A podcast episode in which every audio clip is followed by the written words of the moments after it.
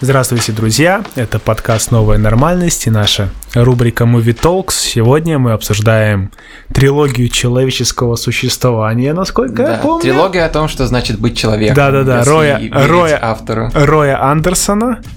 И здесь уже Владислав Миктум и Олег Триерс, и у нас сегодня специальный гость Никита Сенников с нами. Да, здравствуйте, я буду отвечать за дилетантский бытовой подход к умному кино. Да, не стоит так. Ну вот, в целом, Рой Андерссон, как ты на него наткнулся? Вот как это получилось, что тебе это показалось интересным? Я переживал эволюцию своих фильмографических взглядов.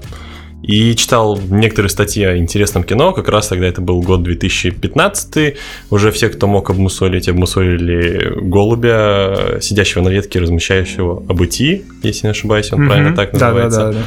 И я заинтересовался, что же это такое, как-то нахваливают, и награды дают, и не за просто так людям, не за красивые глаза, не за «Мунлайт» же дают. Ну, полез, посмотрел, интересно, нужно ознакомиться. И меня так оно, первый фильм... Это у нас «Песни со второго этажа». Второго этажа. Так они меня завлекли и просто в себя поглотили. Я не знаю, как правильно сказать, что я абсолютно проникся Андерсоном. Но я, так как он снимал каждые 7 лет, я смотрел его фильмы каждый год. У меня получилось, что на протяжении 3 лет я его знаю. Каждый год я смотрю его фильмы, это прекрасно. Многим примерно такой перерыв и нужен, чтобы адекватно впитать изображение Андерсона. Можно еще к предыстории добавить, что мы, в принципе, искали людей для нашего киноподкаста, и вот Никита нам написал Рой Андерссон, и мы сразу такие, ну все. Я понял, что это просто оно. Уникальный автор же все-таки. Да, что это за автор? Давай про его карьеру поговорим. Конечно. Его карьера просто заставит Терренса Малика чувствовать себя недостаточно интересным. В 70-м году, пробыв сначала 5 лет вторым ассистентом режиссера у Ингмара Бергмана, которого все любят и помнят. И помнят самое большое количество Оскаров за фильм на иностранном языке, куча Оскаров за сценарий, и в целом эпохальный режиссер, да, которого исследуют. С которым, наверное, не только какое-то такое условно скандинавское кино, но еще европейское, вот да, в таком бытовом понимании. Он во многом был антигодаром очень долгое время. То есть он показывал, вот на что способна эта славная традиция. И в 70-м году Рой Андерссон снимает один из моих любимых фильмов 70-х точно, которые полны такими фильмами, который называется «Шведская история любви». И это, по сути, линклейтер до линклейтера. Это достаточно бессюжетная история о том, как два шведских подростка встречаются, влюбляются, и у них сумасшедшие семьи и все такое прочее. Фильм безумно красивый, безумно светлый, освещение восхитительное. Он простой фильм, там есть крупные планы, там телефотообъективы, там нормальный аналитический монтаж и все такое прочее. Он смотрится, и это фильм как фильм, он выглядит как все остальные фильмы в мире.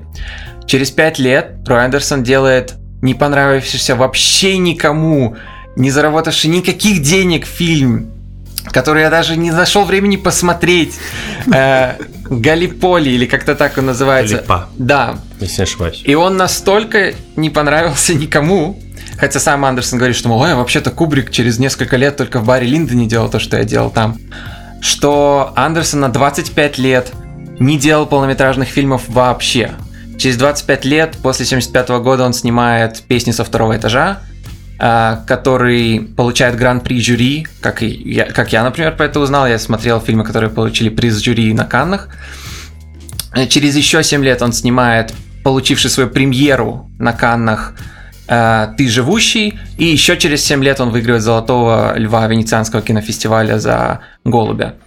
Но интересно тут то, что для мира, когда он в 2000 году приехал на Канны со своими «Песнями со второго этажа», это было как откровение. Для шведов это вообще не было ничем уникальным, потому что за 25 лет мужчина снял 400 рекламных роликов для всех компаний, которые вообще представлены в Швеции. У него есть реклама Kodak, реклама кетчупа, реклама Макдональдса, реклама шведской социал-демократической партии. Он просто делал для всех 400 за 25 лет, это типа больше 16 в год. Он просто строгал эти фильмы и сделал еще 2 офигенные короткометражки. Но дело в том, что он оттачивал свой стиль 25 лет, поэтому была такая прикольная вещь, что когда в 2000 году ему дали При жюри больше всего этому удивились шведские киноведы и кинокритики. Мол, что? За эту посредственность? Потому что для них это уже 25 лет история, а для них это уже не удивит. Слушай, я сейчас такой, как бы, смелый ход во многом сделаю, но не проистекает ли вот из этих его занятий рекламой в целом тема его трилогии? Потому что там... как бы мы рассказываем для слушателей, которые еще не смотрели, возможно, показаны какие-то бытовые нарезки как бы жизни, но в абсурдном ключе. И фактически реклама нам показывает быт. Да, но с определенным извращенным. Как бы миром, где самое главное — это борьба с перхотью и плохим запахом изо рта. И как бы это смысл жизни вашей. Ты такой, что происходит? Но стоит отметить, что еще в каждом из его фильмов в трилогии есть, прослеживается тема консюмеризма. Почти в каждом главный герой — это человек, который пытается что-то продать. Вот в тоже. Первом он там мебельщик, главный персонаж. Честно говоря, даже не сказал, что в трилогии есть главный герой. Ну, не главный герой, кроме Голубя. Но это очень хорошо, да, это тоже ведь связано с рекламой. Все кто-то что-то пытаются продать. Там и мебельщик есть, и ковры продавали, и какие-то забавные игрушки продавали, и что только не продавали. Все продавали. И никто не мог продать. Интересно, мог ли Андерссон себя чувствовать вот таким вот как бы... человеком, сейл-менеджером. Продавцом? Да. Он точно не хочет им быть. Это самое интересное. Он говорит о своем стиле, и самое уникальное в Андерсоне, как всегда, это его стиль, который, по сути, есть два Андерсона, Уэс и Рой, и их фильмы всегда можно понять по одному кадру. Ты видишь один кадр — это фильм Роя Андерсона, ты видишь один кадр — это фильм Уэса Андерсона, или одного из их подражателей. И интересным является то, что он... делает что-то вроде самобрендинга. Он говорит, что то, что он делает, это создание комплексных изображений, в кавычках. Он считает, что использование монтажа одешевляет сцену. И что чем сложнее, чем более наслоенное, чем более комплексное ты сделаешь изображение, тем это сложнее для зрителя понять, но тем это ценнее для зрителя, когда он все-таки это поймет. Тем более удивительные изображения будут возжжены в его сознание. То есть он использует комплексность сразу на трех уровнях. Это комплексно, потому что мне сложно это создать, это комплексно, потому что зрителю сложно это понять, и это комплексно, потому что когда он это поймет, это создаст целый мир в его голове. В этом, мне кажется, Бергман, в принципе, прослеживается. Да, но смотри, насколько сложно, потому что то, что Рой Андерссон делает в стиле своем, он использует 16-миллиметровые объективы практически всегда, и он строит кадры в соответствии с определенными сценами, которые ему строят на протяжении недель. Что отличает его от практически любого другого режиссера, кроме Луи Фияда, Кэндзи Мидзогути, Хоу Сяосяня и Тео Ангелополуса. Они все мастера так называемой глубокой постановки, где они используют очень широкие объективы и используют постановку и блокинг внутри сцены на нескольких планах одновременно. Бергман, и я обожаю Бергмана, обожает все равно крупные планы. Он все равно использует дидактический способ в своем стиле кино. Он говорит тебе, сейчас важно это, сейчас важно то. Разного размера элементы имеют разного размера важность внутри сцены и во время кадра. Рой Андерссон использует удивительную технику, где он использует статическое изображение. Почти никто никогда в его кадрах не двигается, и камера уж тем более не любит двигаться, но когда они двигаются, этому придается такое важное значение, что зритель обязан обратить на это все свое внимание, и малейшая деталь, которая начинает двигаться в его кадре, сразу становится как взрывом, потому что он натренировал тебя привыкнуть к статике, привыкнуть к полной аморфии. И поэтому, например, Бергман все равно снимает свои фильмы как фильмы. Рой Андерссон снимает свои фильмы, что если бы живопись могла двигаться. Знаешь, ты сейчас так сказал, при этом про Бергмана ты любую статью открываешь, и фактически тебе в лицо будет критик кричать, что это поэзия в кино, это живопись в кино. Но у них просто разные подходы к этому. Рой Андерссон, его постоянно пытаются с кем-то сравнить. Питер Брейгель, Ян Брейгель-младший, его называют антиутопичным Тати, его называют экстремальным Бунюэлем. Слушай, если ты не против, давай немножко снизим наш уровень сейчас погружения, потому что я боюсь, что средний слушатель такой, как бы, который интересуется кино на моем уровне, например, уже потерялся. И в целом поговорим о том, как эти фильмы появились. Тем более, что времени не так много. И вот, хорошо. Да, когда, почему. Ну, Олег сказал в начале, что снял в 2000 году «Песни со второго этажа» Андерссон. Правильно сказать, он снимал в течение 4 лет. С 96 по 2000 он снимал этот фильм. И вообще, в принципе, все свои фильмы он не снимает там определенный какой-то кинематографический цикл, который принят в большом кино, будь то голливудское или европейское кино. Он одну сцену, пока он ее идеально не отснимет, она может длиться там без монтажной склейки 3-4 минуты, может быть больше, может быть меньше. В «Песнях со второго этажа» 45 склеек на 90 минут. В «Роковом искушении» 750 за то же самое время. И он может снимать одну сцену там месяц, два, три, сколько угодно. И он очень-очень долгое время именно готовился, обкатывал эту схему не только на рекламных роликах. Потому что рекламный ролик ты снял и забыл. А ему нужно было склеить рекламные ролики в одно большое повествование, в одно большое полотно. Поэтому еще в «Песнях со второго этажа» он долгое время обкатывал эту схему, скажем так. Да, все сцены в фильмах, во всей трилогии о жизни, я сейчас не говорю про шведскую любовную историю, все сцены являются чаще всего одним кадром, иногда два, дай бог. Но Рой Андерссон очень критически относится к Эйзенштейну.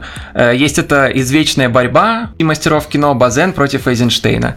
И Рой Андерссон огромный фанат Андреа Базена, и он считает, что самый лучший, лучше всего составленный кадр — это кадр, которому не нужен аналитический монтаж. Это кадр, который требует от зрителя производить свой собственный аналитический монтаж, который мы производим каждый день, когда мы выбираем, на что смотреть, а на что не смотреть в реальной жизни. И Рой Андерссон говорил, что его привлекает концепция, в которой он строит кадр настолько глубокий, что все планы могут быть задействованы в любой момент, и зритель сам решает, на что ему смотреть. Он дает ему больше автономии, чем, например, ему бы давал Эйзенштейн. И он использует действительно все планы, и...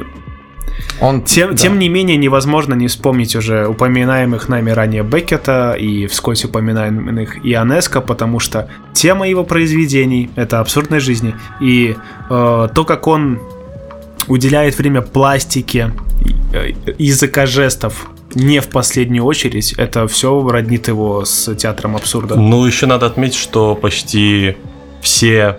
персонажи, не знаю, персонали, если можно так сказать, в фильмах Андерсона, они нарочито очень интересно загримированы.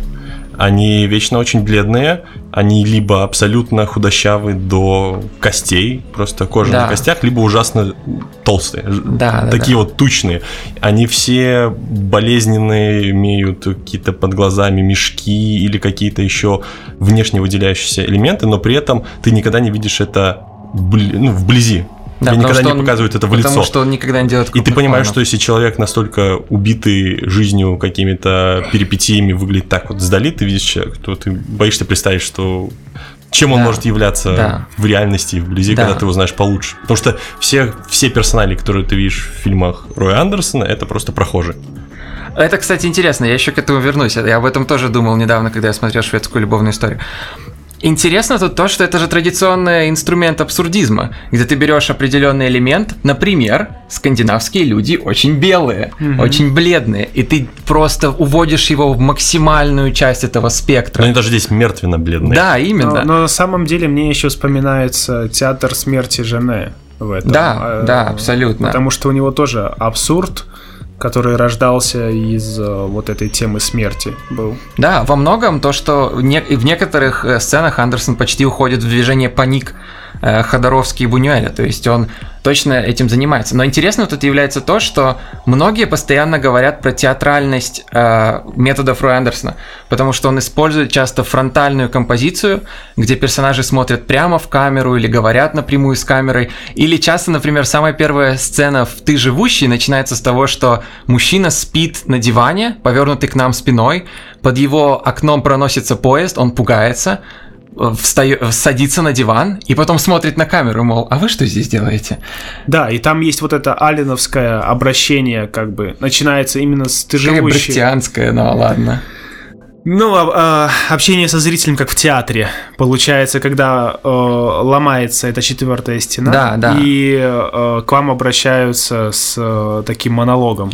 Да, и он использует это очень интересно, потому что иногда он формирует свои кадры так называемой дорсальной композиции. Чаще всего чем-то занят. Он чем-то занимается, он смотрит из балкона или он пытается что-то построить, и он повернут к нам спиной.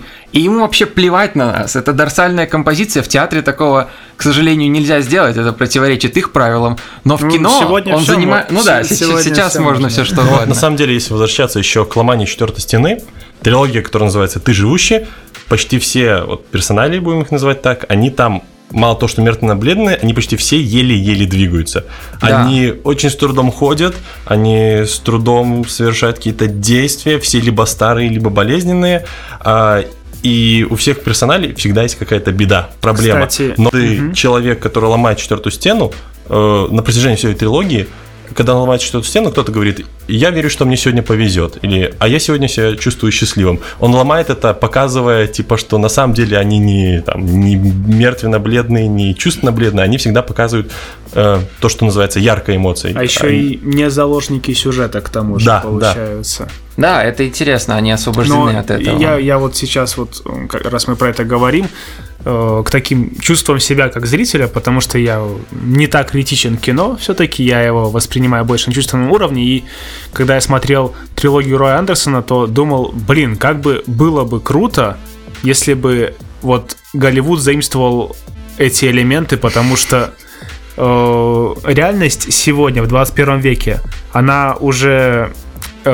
пытается симулировать кино. Вот все наши взгляды на то, что там круче всего это бросить работу, отправиться в путешествие ради какой-то последней любви, которая живет в Австралии, с которой ты познакомился по переписке обычной почты случайно, через посткроссинг. Нет, и это оказывается красавица голливудского такого формата, блондинка там с голубыми глазами.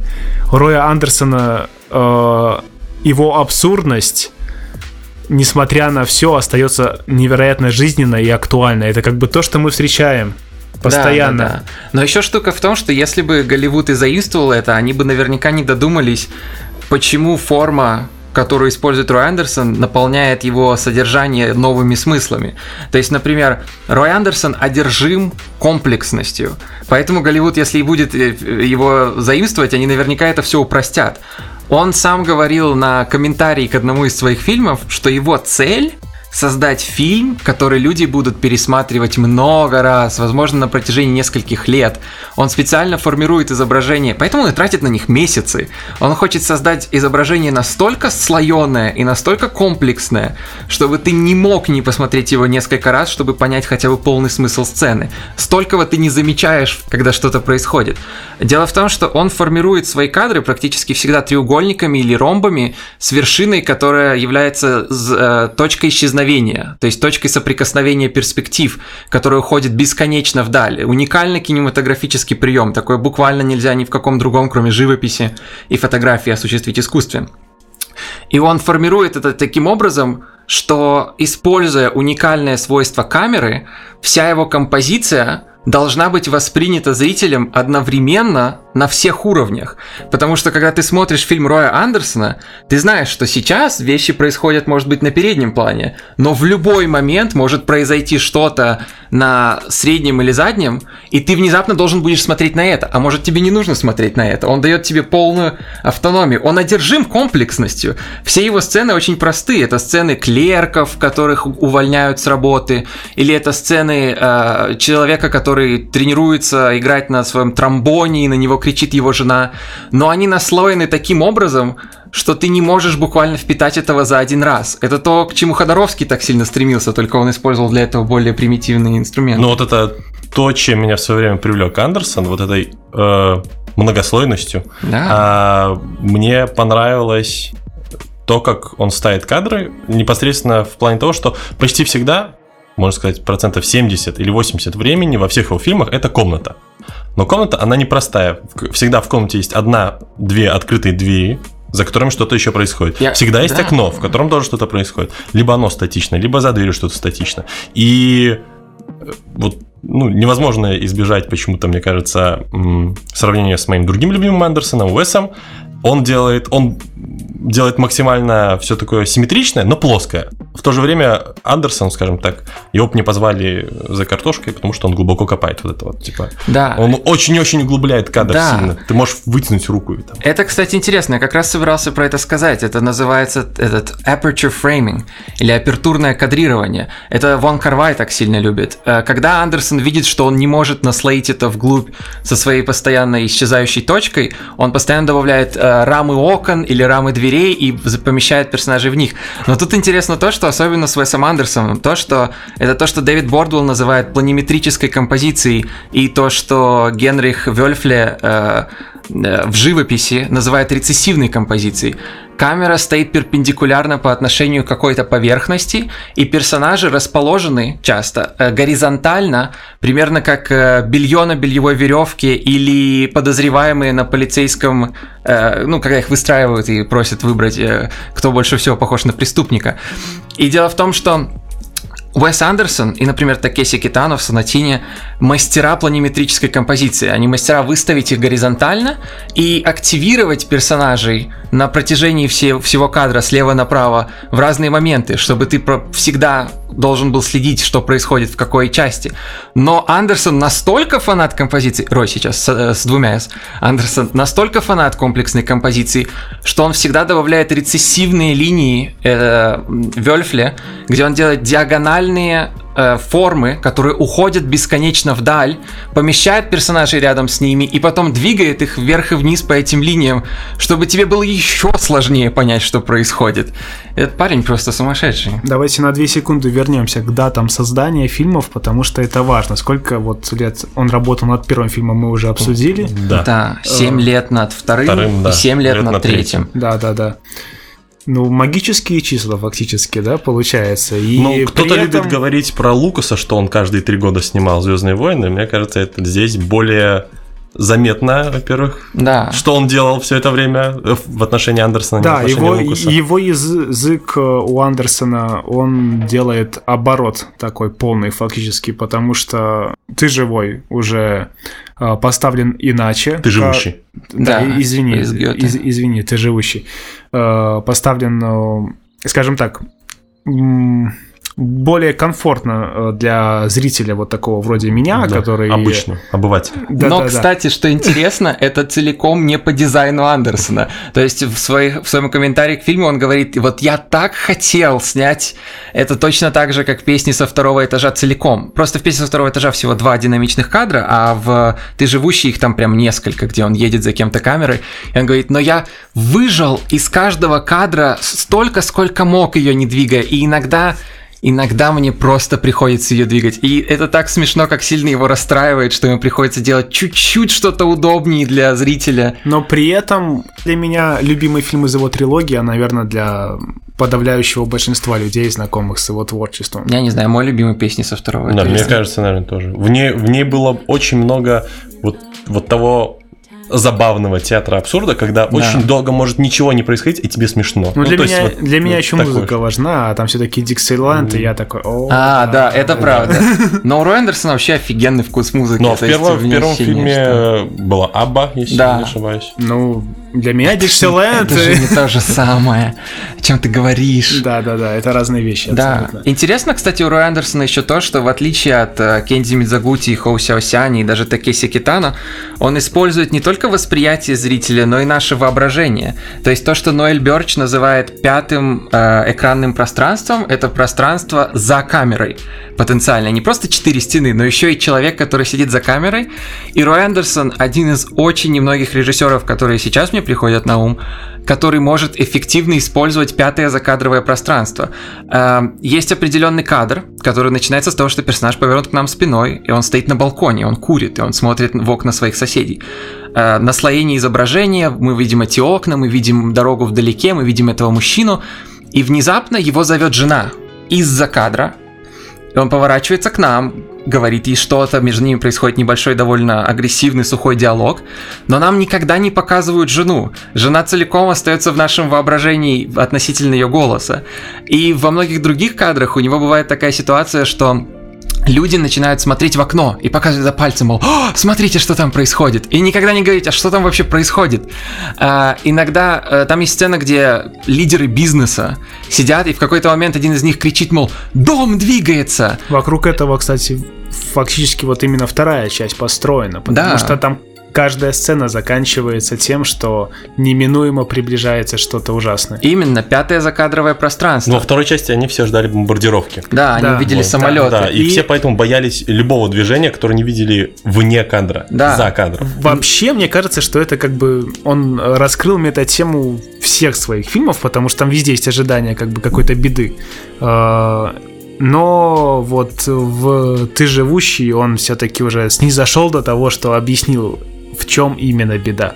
Да, но тут еще интересно то, что иногда он показывает, а иногда он не показывает то, на что все смотрят снаружи. То есть, например, есть эта прекрасная сцена, где таксист везет солдата, и мы должны концентрироваться на нем, но благодаря ширине угла объектива мы видим, что стоящие на улице люди в костюмах смотрят с большим удивлением куда-то, и потом мы видим, постепенно в кадр входит очень крошечная процессия офисных работников, которые розгуют себя как служители католических монастырей в 12-13 веке. Мы могли представить все, что угодно. Это один из моих любимых кадров, потому что ты смотришь на этих удивленных людей на улице, и ты можешь себе представить все, что угодно, но ты не можешь подумать, что это огромная процессия офисных клерков, которые просто избивают себя этими розгами. И он создает это пространство, которое Луис Бунюэль умело создавал, но кроме него очень мало режиссеров им действительно пользуются. То есть я, например, всегда постулировал, что у Роя Андерссона фильмы всегда говорят о скрытом измерении. Он использует много техник. Например, у него может стоять кадр, в котором ты все видишь, и все статично, и потом внезапно оказывается, что персонаж прятался за стеной или был под столом все это время на протяжении всех этих 2 минутов кадра. Или, например, он использует эту уникальную для кино технику, где кого-то блокируют, а потом показывают. То есть, например, определенная сцена разыгрывается, и персонажи стоят, это все очень странно и смешно и грустно одновременно, и тут внезапно один из персонажей просто поворачивается, и оказывается, что прямо на фоне сидел очень крепарский дедушка все это время, и это становится в 5 раз смешнее благодаря этому. Он закрывает одних людей другими, и поэтому, кстати, «Песни со второго этажа» мой любимый фильм, потому что там содержится мой любимый кадр.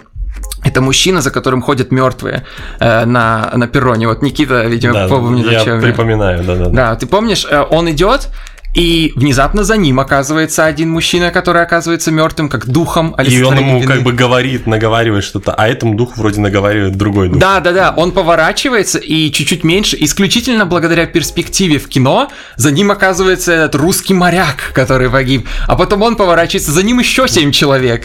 Это буквально как расцветание этого бутона на старых обоях винды из 2000-х, когда они двигаются, и постепенно каждая веточка раскрывается новыми бутонами. Только в композиции в кино. Кто еще так делает? Да, вот это филигранное отношение, оно опять-таки возвращает меня, во всяком случае, к театру абсурда, в который, несмотря на название, все строилось довольно авторитарно и с как бы подходом к тому режиссера, что каждое движение и каждый жест должен быть отмерен не только в сценарии, он должен быть зафиксирован во времени, там, секундомером люди стояли и проверяли, чтобы оно все соответствовало авторскому замыслу. Да. И вот здесь это используют функционально, фактически. Ну, да, пожалуй. Но тут еще интересно то, что когда-то я смотрел интервью с актерами Роя Андерссона, и их спросили, мол, сколько вам позволяют своего этого фидбэка, сколько вы можете там импровизировать, и они просто рассмеялись, это на этом интервью и закончилось, они посмеялись секунд 30, и потом были следующие люди просто в этом кресле, потому что ты что, с ума сошел? Ну, конечно, когда человек хочет снять фактически 45 короткометражных фильмов вместо одного полнометражного, то ты не можешь просто сказать, а что если я тут скажу, просто сразу волен, даже не успел ничего сказать. Но мне кажется, я люблю Роя Андерссона, потому что он как педагог. То, что мы говорили про простых прохожих, то, что Никита упомянул, это правда. Какие бы трагедии ни разворачивались внутри кадра, вокруг всегда люди, которым более или менее плевать. Они проходят мимо, иногда они бросят взгляд, очень редко предложат подает руку помощи. А практически всегда они притворяются, что трагедии, которые разворачиваются прямо перед ними, вообще не происходят никогда. И это очень интересно, это то, о чем Ролан Барт писал, это так экстенсивно и Делёз. Мы со своим объективным взглядом смотрим на этот фильм и понимаем, что у человека перед нами, у персонажа, трагедии, нам бы хотелось ему помочь. Персонажи внутри этого мира смотрят на свой мир и видят его так, как мы видим свой мир. Зачем нам помогать, и мы пройдем мимо и все такое прочее. И он тренирует зрителя быть внимательным не только во время его фильма, но и постепенно во время жизни тоже. Ты смотришь на этих людей, которым вообще плевать на задний план. На заднем плане может разворачиваться самая интересная сцена Эва. Шведская армия может идти на войну с Российской империей прямо сейчас, и никто даже не поведет бровью. В 2014 году. Да, все сидят с мобильниками, а тут реальная шведская армия идет. Да, именно. Карл Великий просто прет на Россию, и всем по барабану. Ты овдовела под Полтавой, вон будет тебе твоей наградой. Именно.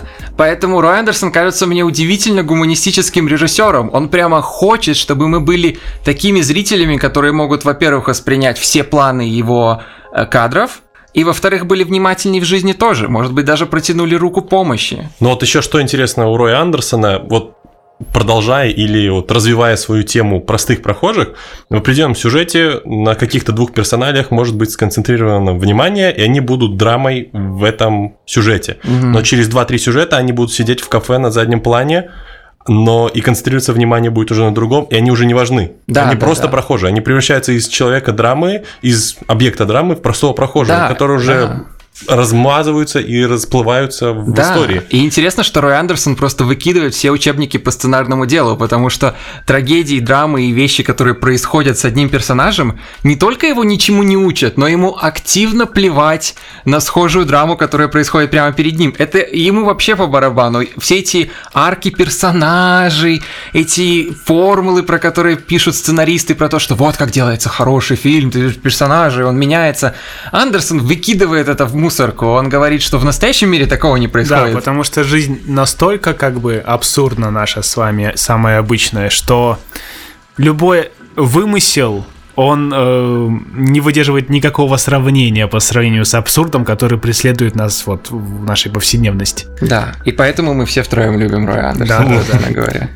Это отличная, мне кажется, мысль, чтобы подвести под Роем Андерсоном черту. Наверное, неправильно так говорить. Да. Ну, заключить его в рамки комнат и дверей с окнами. Спасибо, что были с нами, друзья. Будем ждать ваших комментариев, отзывов. И оставайтесь с нами. До свидания. Счастливо.